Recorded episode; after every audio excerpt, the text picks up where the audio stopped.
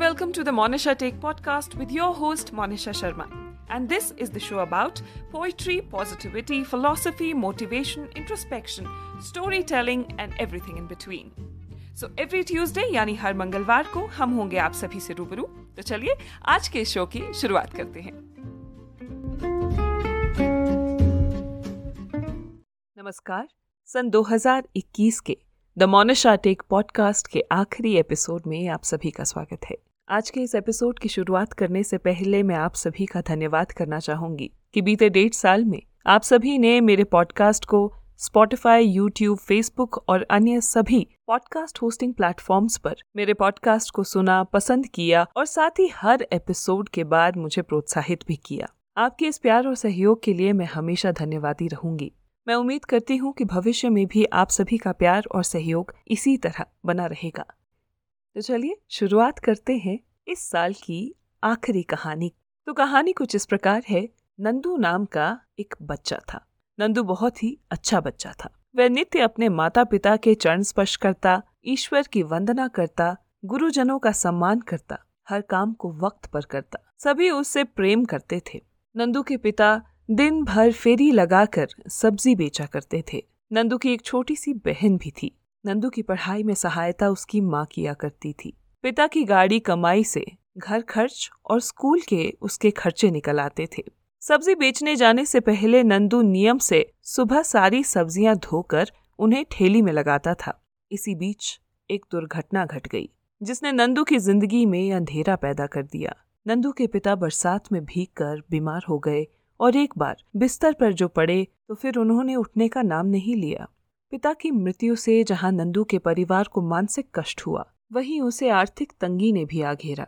एक एक पैसे के लिए उन्हें परेशान होना पड़ता था।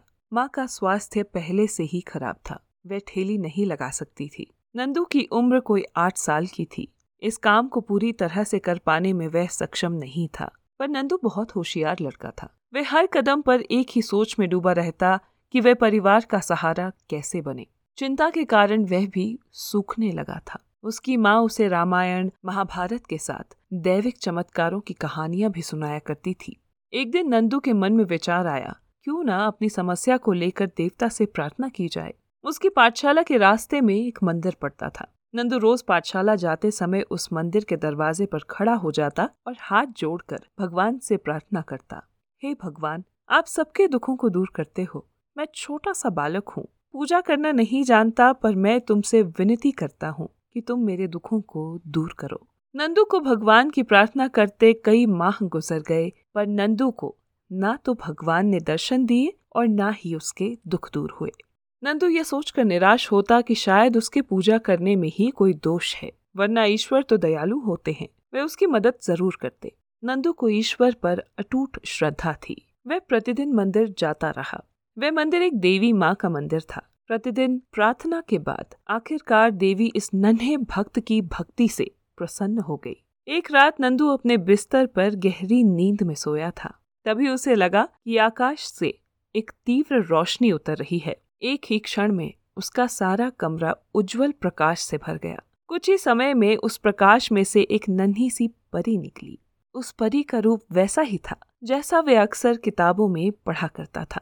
उसके हाथ में एक छड़ी थी। नंदू उस परी को गौर से देखकर बुदबुदाया ये सपना है या सच्चाई? परी मुस्कुरा कर बोली, ये सच है नंदू। नंदू ने बड़ी व्याकुलता और प्रसन्नता से पूछा, क्या तुम परी हो? हाँ परी ने मुस्कुरा कर कहा, तुम यहाँ पर नंदू अपनी बात पूरी ना कर सका। परी खिलखिला कर बोली, नंदू, मुझे देवी माँ ने तुम्हारे पास भेजा है। क्या? देवी माँ ने? अब की बार नंदू खुशी से चीख उठा। हाँ नंदू, बोलो तुम्हें क्या चाहिए? नंदू बोला, परी, अगर तुम सचमुच देवी की दूत हो तो मेरी माँ को स्वस्थ कर दो। परी मुस्कुरा कर बोली, ठीक है नंदू, अब सुबह जब तुम्हारी माँ सोकर उठेगी तो वह बिल्कुल स्वस्थ और प्रसन्नचित होगी। पर नंदू, मैं तुम्हें वरदान देने आई थी। तुमने अपने लिए तो कुछ मांगा ही नहीं।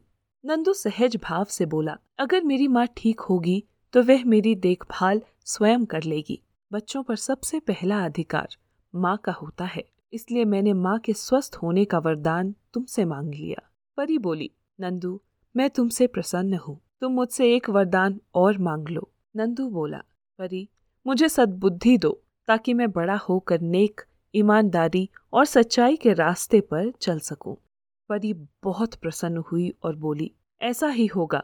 नंदू, ये अंगूठी तुम अपने पास रख लो। इस अंगूठी को पहनकर जो इच्छा करोगे, वह पूरी हो जाएगी। पर जिस दिन तुमने इसका गलत कामों के लिए प्रयोग किया, इसकी शक्ति उसी दिन खत्म हो जाएगी। यह कहकर जाने से पूर्व परी ने नंदू से कहा, देखो नंदू, इसका ज़िक्र तुम किसी से ना करना।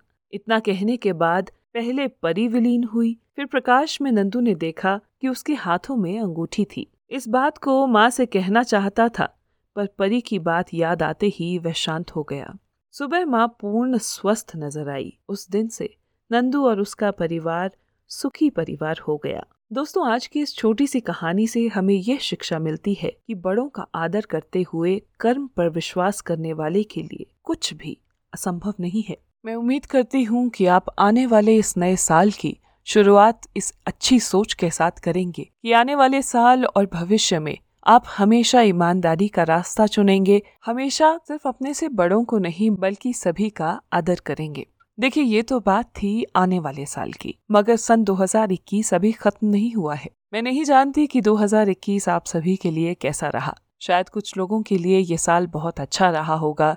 और कुछ लोगों के लिए शायद बहुत अच्छा ना रहा हो। इन सभी के अंत में एक बात तो तय है। यदि आपकी इस साल की यादें अच्छी हैं तो आप धन्यवाद कीजिए उन सभी लोगों का जिन्होंने आपको ये अच्छी यादें दी हैं। और अगर आपकी यादें अच्छी नहीं है तो आप ये सोचिए कि आप इन यादों से क्या सबक सीख सकते हैं।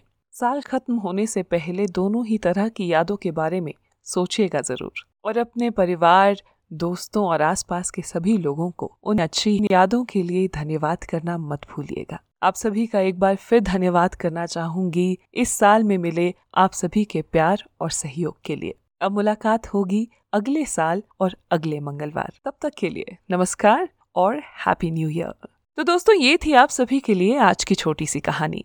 उम्मीद करती हूँ कि ये कहानी आप सभी को पसंद आई होगी। इसी तरह की और कहानियों के लिए आप मेरे पॉडकास्ट द मोनिशा टेक को स्पॉटिफाई पर सब्सक्राइब करना मत भूलिएगा। और हाँ आज की ये कहानी पसंद आई हो तो इसे शेयर ज़रूर कीजिएगा। धन्यवाद।